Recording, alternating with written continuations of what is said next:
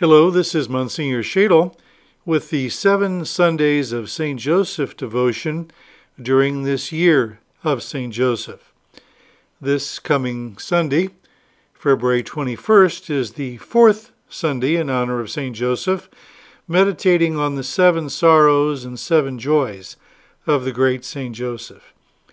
This Sunday, we meditate on St. Joseph's sorrow when he heard the prophecy of Simeon at the presentation in the temple, and his joy, St. Joseph's joy, when he learned that many would be saved through the sufferings of Jesus. Our gospel selection for this Sunday of St. Joseph is from St. Luke chapter 2.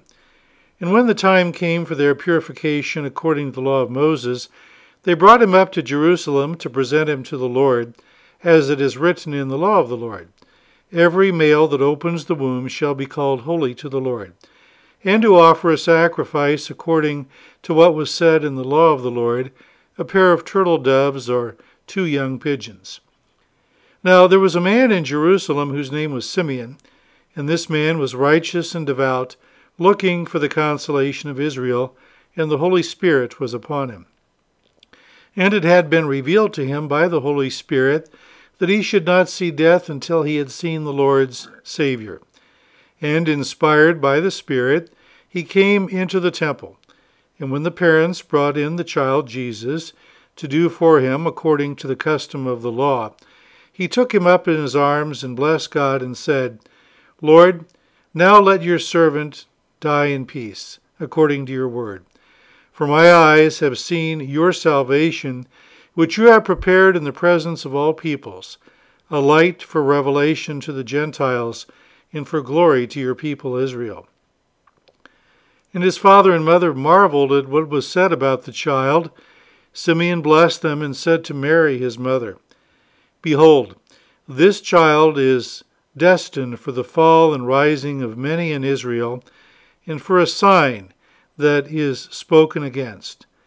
And a sword will pierce through your own soul as well, so that the thoughts of many hearts may be revealed. That gospel selection certainly seems more about Mary than it does about St. Joseph. That's the gospel for the Feast of the Presentation and the Purification of Our Lady we celebrated on February 2nd. It's also the gospel for the Feast of Our Lady of Sorrows, September 15th. It is the prediction of the seven sorrows that will pierce the heart of Mary during her lifetime.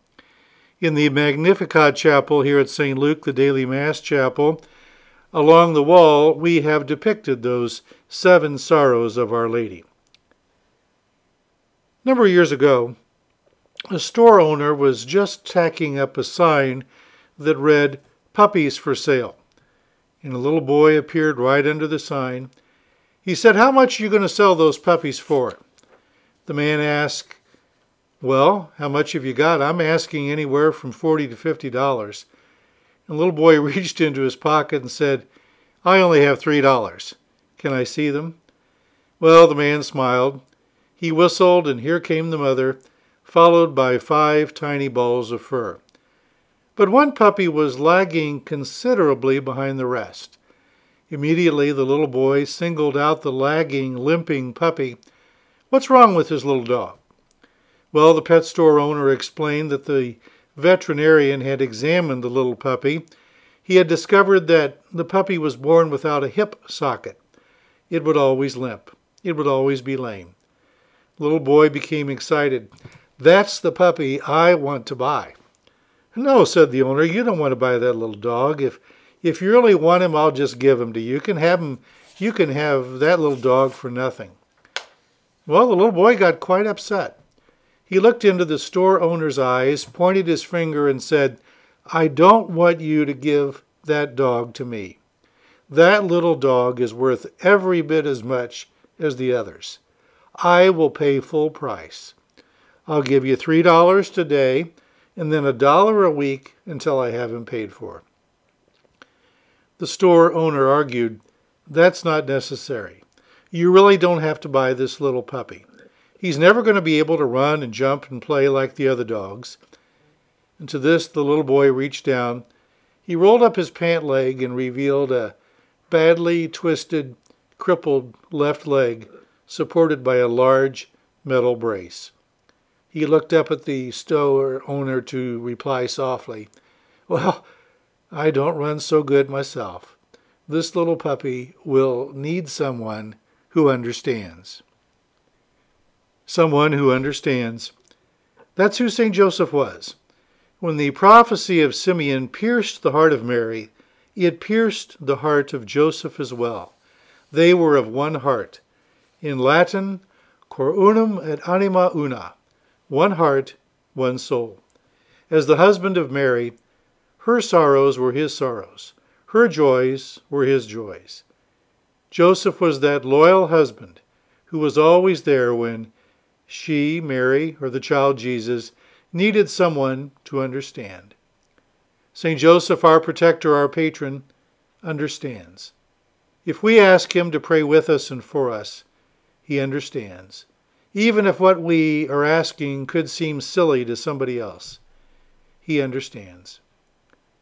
There are people all around us who need someone who understands, or at least someone who will listen like the pet store owner, we often think their problems are not worth as much as our problems.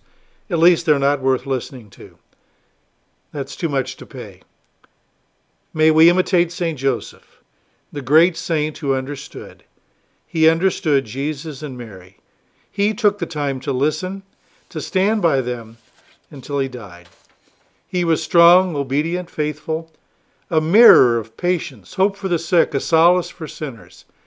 And now in glory, St. Joseph understands us when we pray for his intercession. May he help us to understand others, as we too strive to be strong, obedient, and faithful to the same child he came to understand so well. As you know, Father Donald Calloway has written a book on a consecration to St. Joseph, 33 Days of Preparation for a Consecration to St. Joseph. Many of you are doing that right now in preparation for the Feast of St. Joseph, which is Friday, March 19th. We're also going to do the same thing for the Feast of St. Joseph, which is May 1st, and we'll begin that preparation of 33 days on March 30th. But in the meantime, we have asked our friend, Father Calloway, to lead us in the litany of St. Joseph and to give us his priestly blessing.